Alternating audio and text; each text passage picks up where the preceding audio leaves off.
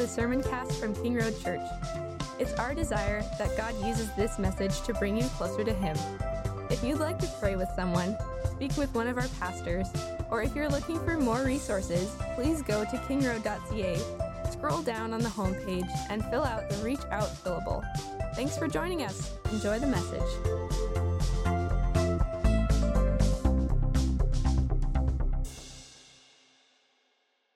Jonah chapter 1, 1 to 10. Uh, man, many of you uh, have heard about the terrorist group called ISIS, who are known as the Islamic State of Iraq and Syria. And if you are aware of them, you know how they were torturing and beheading Christians um, when we heard those news. And anyone who thought of going in that region was probably scared. I remember in 2015, my wife and I were visiting Egypt, and we were at Red Sea, and from Red Sea, we wanted to go Mount Sinai, which was about nine, nine and a half hours drive. And we wanted to go there, but we were told that we should not go there because it's not safe. So out of fear, we dare not to go there. And I think many other people would have the same situation out of fear. They wouldn't dare to go there. Uh, I, I, tell you this because that's the story we, we have before us. Uh, God calls his people to go to places, as Heinz earlier said. How would you respond to the people who you don't like? What would you do? That, that's kind of the, the story that we, we have here. Uh, many of you know the story of Jonah. You, you know what that is about. If you don't know, let me give you a brief summary. Uh, the story is about Prophet Jonah who was called by God to go to Nineveh. Instead of going to Nineveh, what does he do? He runs the opposite direction, Nineveh, which is modern day Iraq, but instead he runs to Tarshish, which is modern day southern Spain. And then we, we read in the story that God, by his providence, provide a great fish. And many of you pause right there because the story is about the great fish. But we fail to see the, the story that this book is not about the great fish, rather it is about great God. G. Campbell Morgan, a British preacher, said this men have been looking so long at the great fish that they have failed to see the great God. Our focus has been on the fish, but less on God. And that's the reason that we have this struggle in our current culture. People struggle to see God as great and sovereign. The, thus, the main purpose of this book is to remind us the compassion that God has for all people including the pagan Ninevites and the sailors. And the book of Jonah was written probably around 760 BC. Unlike the other minor prophet, this book is written as a story to remind us about the prophet's personal struggles that he had. Imagine you sitting with, with, with someone who's in their 80s and you ask them, what lessons did you learn from your ministry time or life?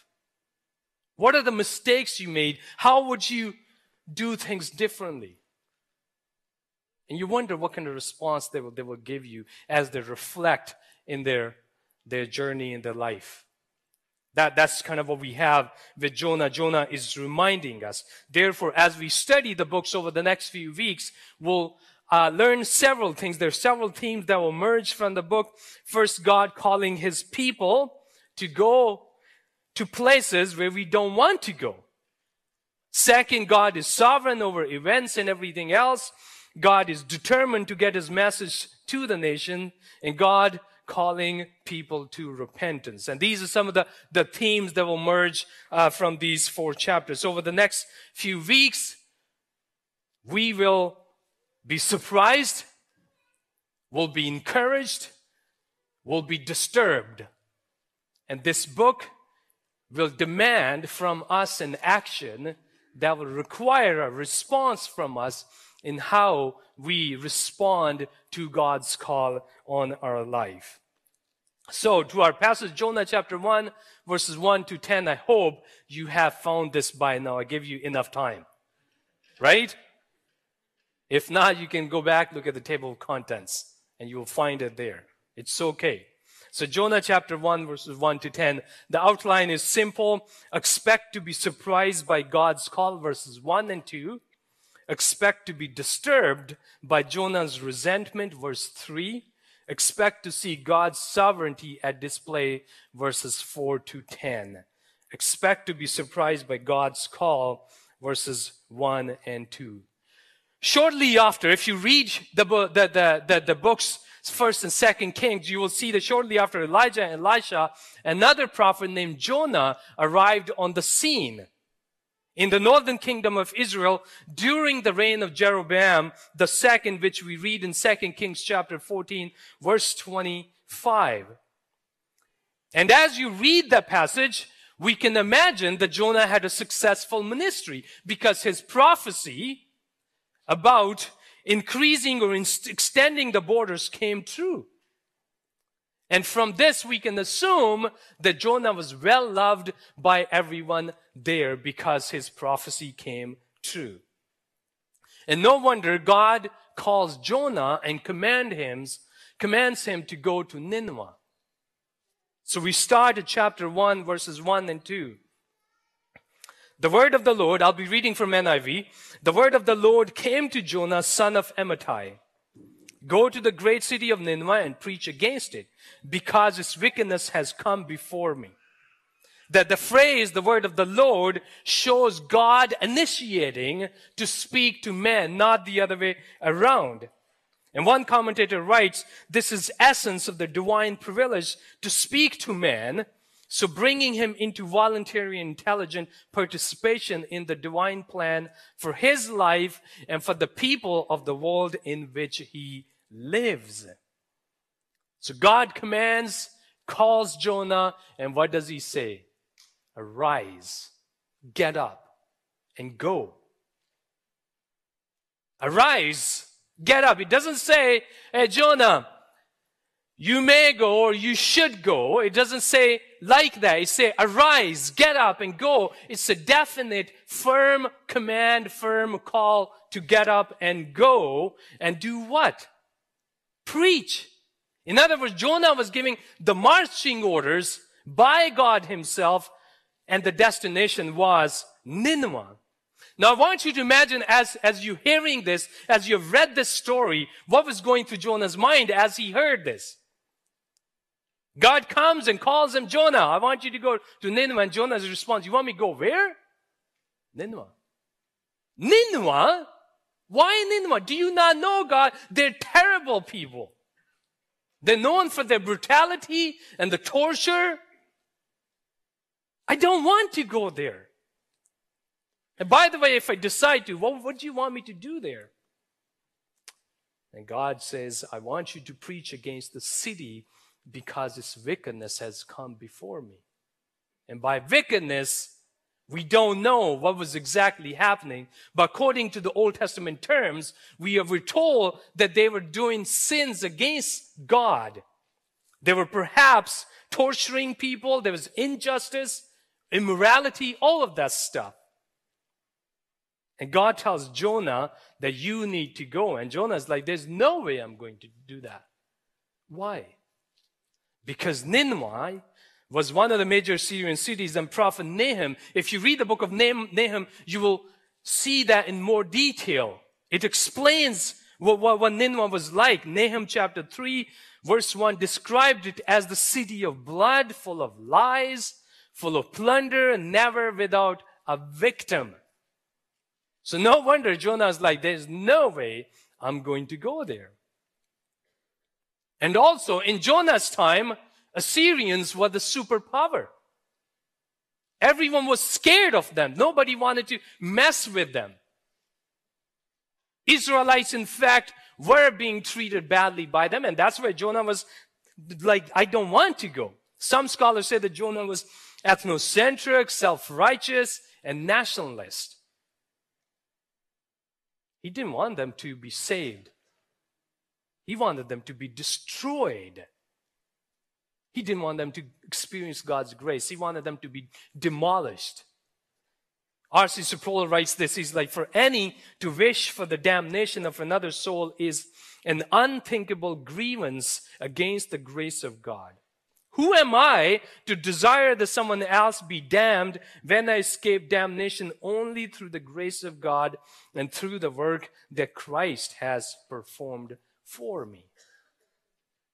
So the question is, do you see yourself in Jonah? Do you see yourself in Jonah? Syria was not a nation easy to be loved by anyone's standard. It's no surprise that Jonah was reluctant.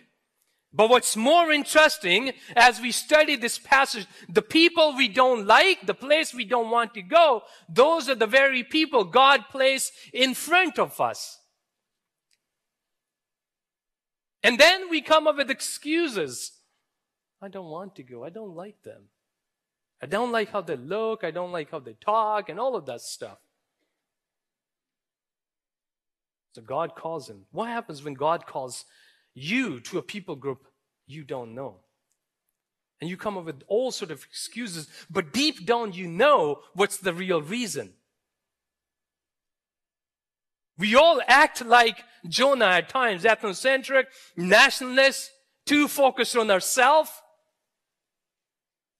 And what's God's trying to do to Jonah? That they too need to experience God's grace. So expect to be surprised by God's call. And second, expect to be disturbed by Jonah's resentment. God tells Jonah to go to Nineveh, but instead he runs to the opposite direction. Starting at verse 1 again, the word of the Lord came to Jonah, son of Amittai.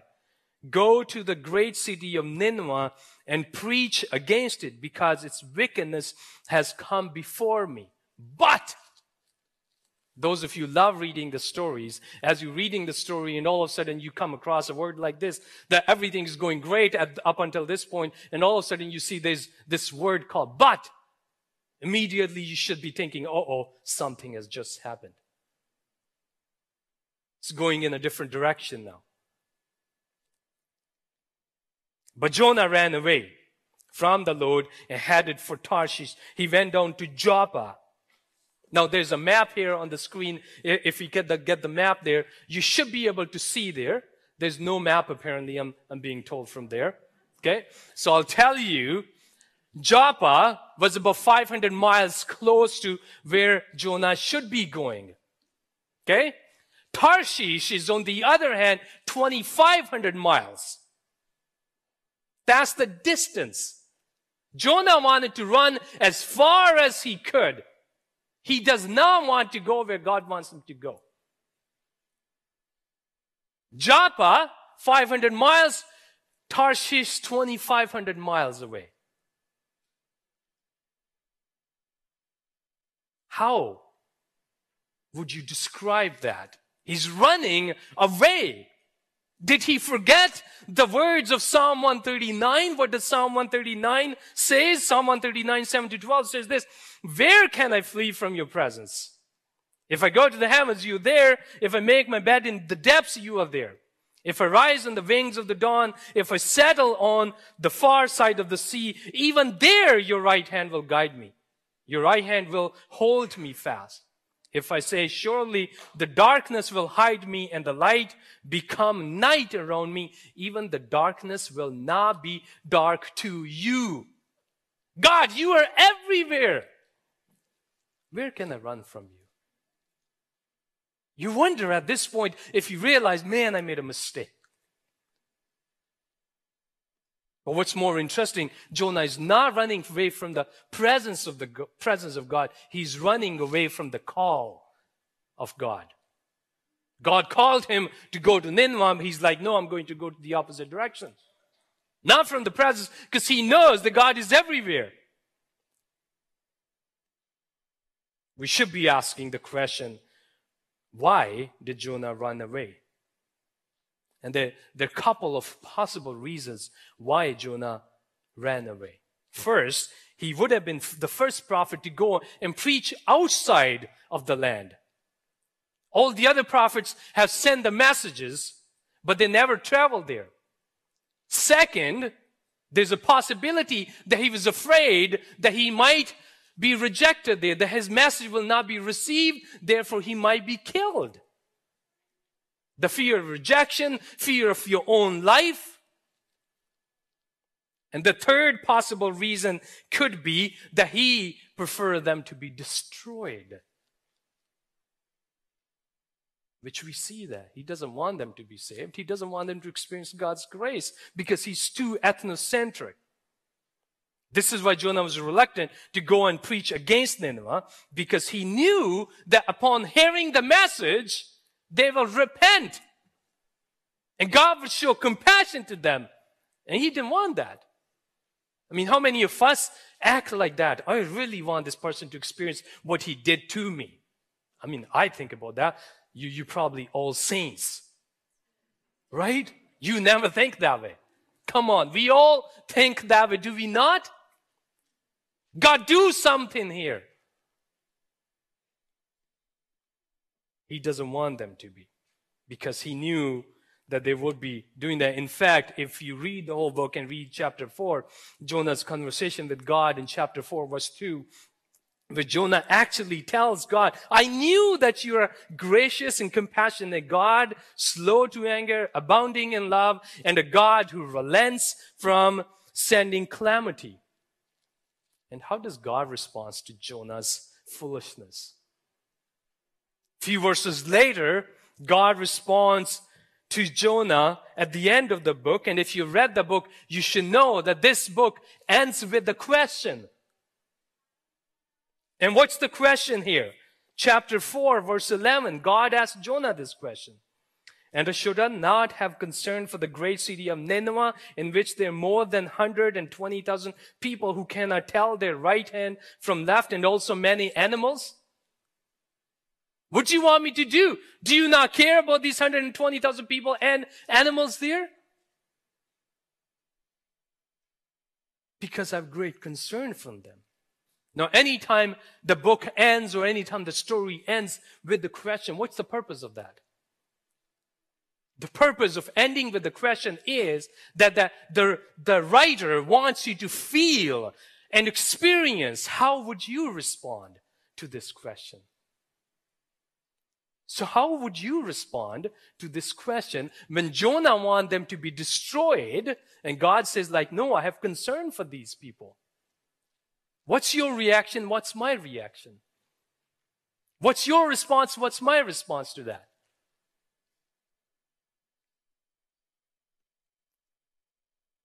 And he continues.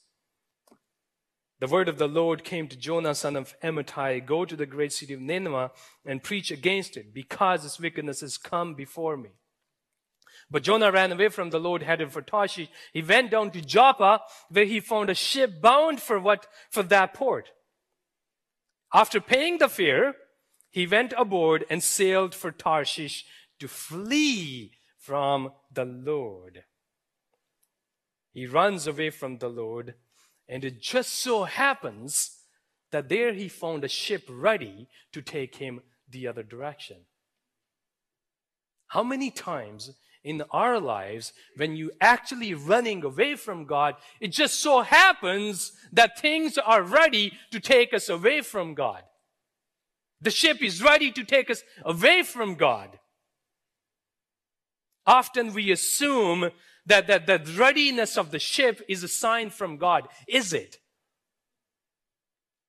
It's not a sign from God. It's a lie. You often hear some people say, man, my marriage is a mess. And all of a sudden I met someone else and this someone else just is an answer to God's sending this person to, to get me out of this messy marriage or this relationship. And this is a sign from God for this individual to come into my life. Is that what the, what the Bible teaches us? No. It's a lie. We, we put those lies before us. And Satan's job is to have the ship ready to take us away from where we should have been going. That's his chief purpose. And that's exactly what happens with Jonah. He just so happens that the ship is ready to take him the other direction. That's Satan's job. That's exactly what's happening. The question is then, does Jonah's disobedience to God, God's call, disturb you? Does Jonah's disobedience to God's call disturb you? Do you see yourself in Jonah? In other words, have you resented, have you disobeyed God's call on your life? Have you ran the other direction? And are you disturbed by your own resentment towards other people? It should disturb you, bother you. When you look back those days and times when we resented against certain people, we were not different than Jonah. So the prayer should be, God, make me less like Jonah and make me more like Jesus. Who's concerned for others, who has compassion for others. But Jonah and us, not so much. So expect to be surprised by God's call, expect to be disturbed by Jonah's resentment, and lastly, expect to see God's sovereignty at display. Verses 4 to 10. You see, God commanded Jonah to go to Nineveh, but he runs away in the opposite direction. And verse 4 tells us, Then the Lord sent great wind on the sea. And such a violent storm arose that the ship threatened to break. You wonder if Jonah for a second forgot that God is sovereign over everything. He controls everything. He's the God who made the heavens and the earth and the, the sea and everything. And nothing happens without him. You, you, you think about the story in the Gospels, the, when, when Jesus is on the boat with the disciples. He's on the boat and suddenly we, we read suddenly a furious storm came up on the lake so that the waves swept over the boat. But Jesus was sleeping. And you will see as you read this passage from Matthew that, this, this story, you see how relevant it is with the story of Jonah here. Suddenly a furious storm came up on the lake so that the waves swept over the boat. But Jesus was sleeping. The disciples went to, went and woke him up, saying, Lord, save us. We're going to drown. He replied, You of little faith, why are you so afraid? Then he got up and rebuked the winds and the waves, and it was completely calm. The men were amazed and asked, What kind of man is this? Even the winds and the waves obey him. What kind of man is Jesus that the winds and the waves obey him? But Jonah the prophet does not obey. The winds and the wave obey, but Jonah does not. And then in verse 5, 4 and 5, we read, Then the Lord sent a great, uh, great wind on the sea. And such a violent storm arose that the ship threatened to break up. All the sailors were afraid and each cried out to his own God and they threw, a, threw the cargo into the sea to lighten the ship.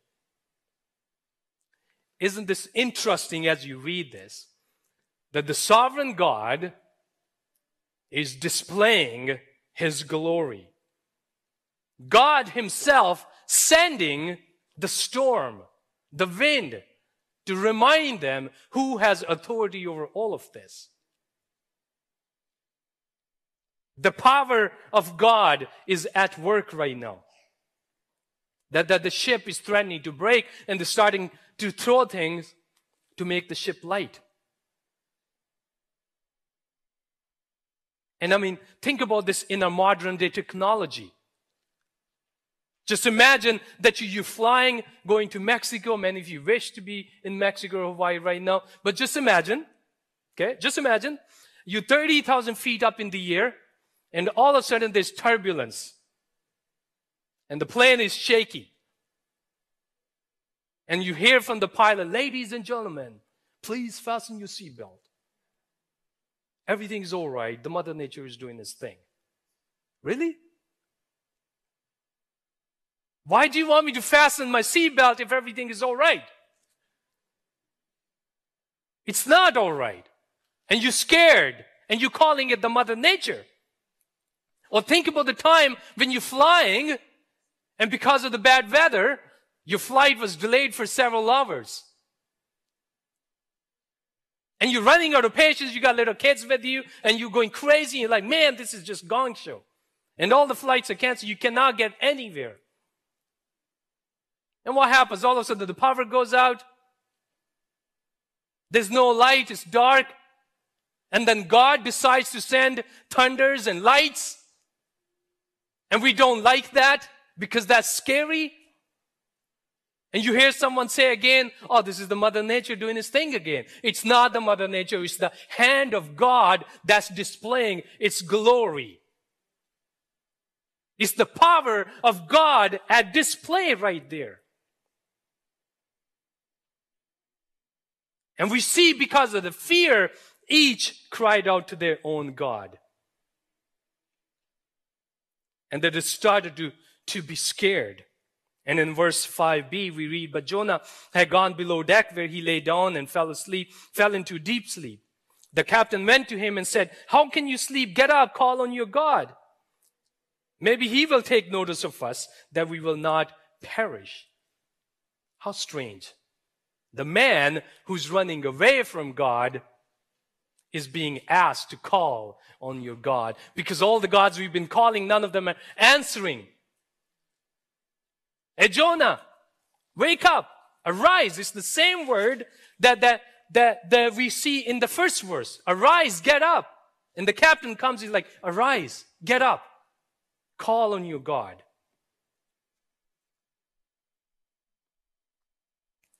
James Bruckner, in his commentary, writes this The captain's request for Jonah to pray to his God is an incredible opportunity for Jonah to give witness to and demonstrate the power of the Lord of life, but he remains silent. He's silent. And just imagine what went through Jonah when the captain came to him. You want me to pray to God? I'm running away from him. Just think about this. When, when you and I sin, and, and there's this shame and guilt that you like, I'm not worthy to come before God and to cry out to Him or pray to Him. And all of a sudden, a non-Christian individual comes to you like, hey, can you please pray for me? Has it happened to you? You're running away from God, you sinned against God, and someone who's not a Christian, they come to you like, hey, can you pray for me? Ah, oh, man. That's our reaction. Like, oh, man, you're embarrassed. What do you want me to say here? But we should know that whenever we sin, it does not only affect us, it also affects those around us. Jonah's sin, Jonah's running away, Jonah's disobedient and resentment to God's call affected others in the ship. They were fa- facing death there. Whenever sin enters into our life, does it not disturb the whole family and those around us? That's exactly what's happening here. Verse 7 that the sailors said to each other, Come, let us cast lots to find out who is responsible for this calamity. They're looking for someone to blame at this point what's going on now. That, that's we, us too. Something goes wrong, let's find out who we can blame on. Right? And this, it goes back not just because th- th- this is something new. It goes back in Genesis 1. What happens there? When, when Eve ate the fruit and God comes, what have you done? Well, not me. It's the woman that you brought before me. Come on. I'm innocent. Eve, what have you done? Why, it's the serpent. And the, the blame continues on. Come, let us cast lots to find out who is responsible for this calamity. They cast lots and the lot fell on Jonah. It's like spinning the wheel. Spin the wheel and let's see where the needles end. A needle keeps pointing to Jonah. Again and again and again, it's always Jonah, and you wonder what goes through Jonah's mind. We're told in, the Proverbs, Proverbs chapter 16, verse 33, the lot is cast into the lap, but its every decision is from the Lord. You can cast all the lots, but God will expose you. Jonah, you can hide in the deck, you can run as far as you can, but God will find you and He will expose you. Even the lots are controlled by our sovereign God. Are they not? When the sailors found out that it's Jonah, they asked him five rapid fire questions. Verse 8. So they asked him, Tell us who's responsible for making all this trouble for us. What kind of work do you do? Where do you come from? What is your country? And from what people are you? And the pagan sailors wanted to know at this point who is this man who's causing all this trouble for us? And Jonah didn't realize that he's causing trouble for others. Troublemaker. And he answered in verse 9, I am a Hebrew. He answered the last question. He answered, I'm a Hebrew and I worship the Lord, the God of heaven, who made the sea and the dry land. And upon hearing this, what was their reaction? So you worship the Lord who's different from all these other gods? And the, the, the sailors been crying out to their gods, but none of them answered. But when Jonah says, I worship this God because this God is different from all other gods, this God shows up this God is the one who made the heaven and the sea. He's the one who controls everything.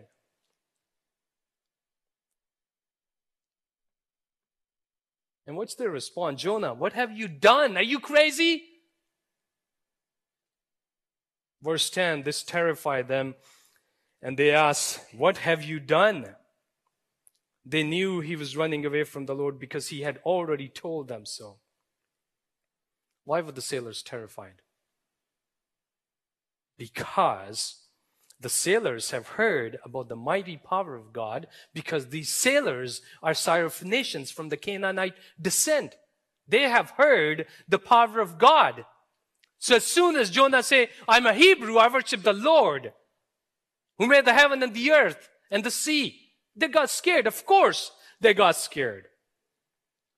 Because they realized the wind, the sailors, and the lots each are agents of God's each agents of God for his purpose. They all serve him. So Jonah cannot run away. And now, if you continue to read the story, you will notice that everyone in the story, all these actors in the story, if you're looking at that way, they all pray to God.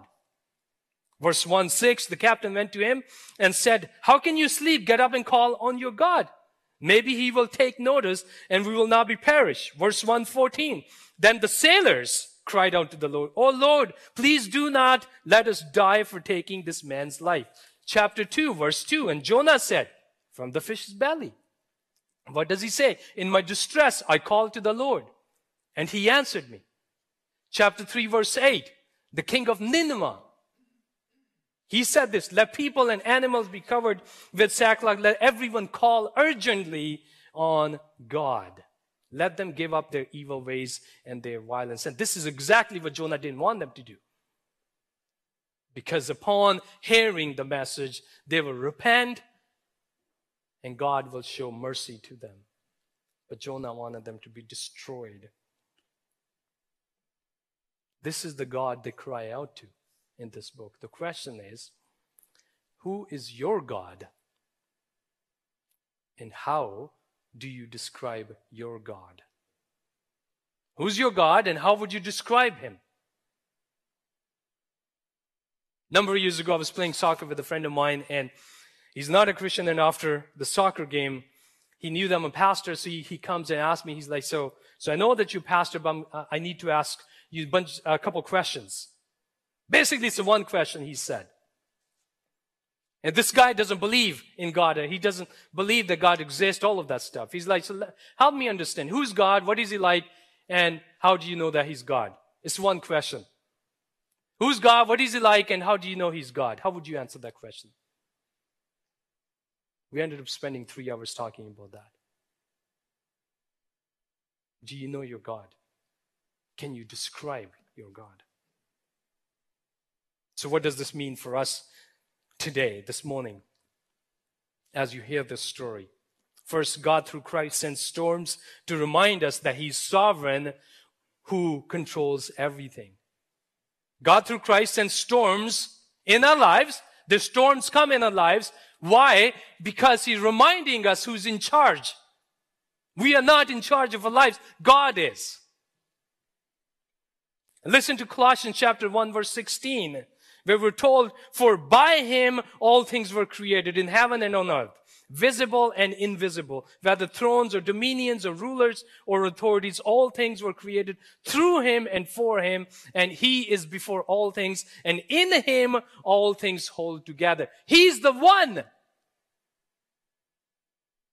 who sends the storm to call, to, to get our attention.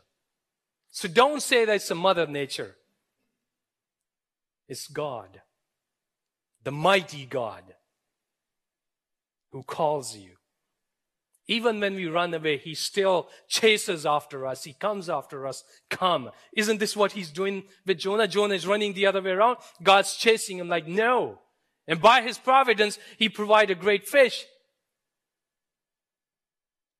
So God's sovereign. Second, He sends storms to break our resentment about other people. He sends storms to break our resentment about other people. Jonah was ethnocentric, nationalist. He didn't want the Ninevites to be saved. He wanted them to be destroyed. So what does he do? He comes with a bunch of excuses. He runs the other way. It's like, no, I, do you not know that they're terrible people? And Jonah is not the first one to come up with excuses. If you remember the story of Moses, when God calls Moses and tells him, go to Pharaoh and tell Pharaoh, hey, let my people go. And, and Moses comes with a bunch of excuses. You can read that in Exodus chapter 3 and 4. Same thing with Jeremiah. God calls Jeremiah, and what's Jeremiah's excuse? Sovereign Lord, I do not know how to speak. I'm too young. I wonder what would be the response. Like, say la vie, get on with this.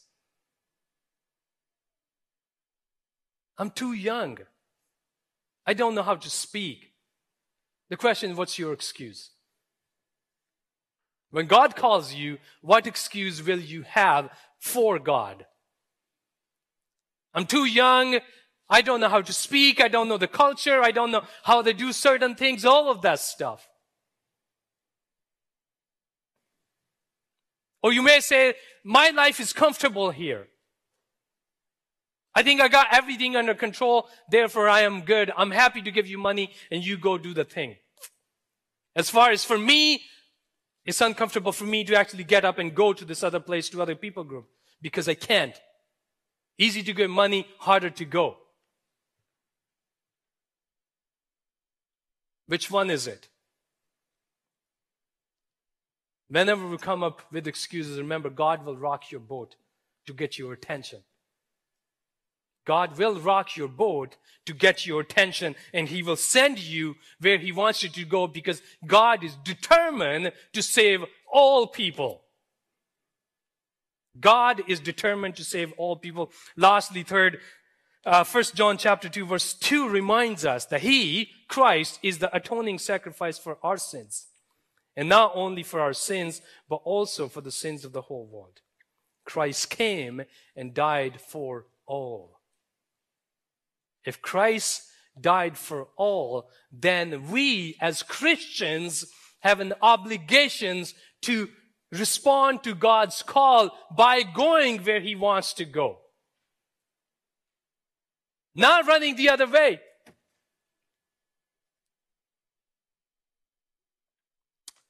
Graham and Gladys Staines, uh, they, they were Australian missionaries served in India. And one night, Graham, with his two boys, six and ten years old son, he went to a different city. They were helping him, working with the with people who had leprosy. So they, they go there to serve in a different area, which was kind of like jungle. Nobody's around. not very many people there. And, and the, the local people, there's a group of uh, Hindu mobs, they didn't want them to be around because they are sharing the love of Christ. They go there, the dad and the two boys, and they're serving. Uh, it's night, they don't have any place to sleep, so they, they end up crashing in their Jeep. They, they go and get ready to sleep in their Jeep, and all of a sudden, late at midnight, this Hindu mob surround the Jeep and puts the Jeep on fire. And you can hear the dad, Graham, screaming, Let my boys go at least. But no, they all died in that. And the news arrived to Gladys, the wife, and their daughter. What do you think will be the response of Gladys and the daughter who lost her father and two brothers? Forget this, we're packing up and we're going. They were devastated. And yet, God, in that very moment, assured them that this is where He wants them to serve. And they continue to serve there. How do you do that? Because when God calls you, He also gives you grace and strength through Christ, who's with us. His Spirit enables us to do that. We can't do this in our own strength, but by His strength, we can and glad to still serve. So the question is are you acting like Jonah? Or would you rather be more like Jesus? Because Jonah ran away, he was resentful. Is God calling you to go to people group that you don't like?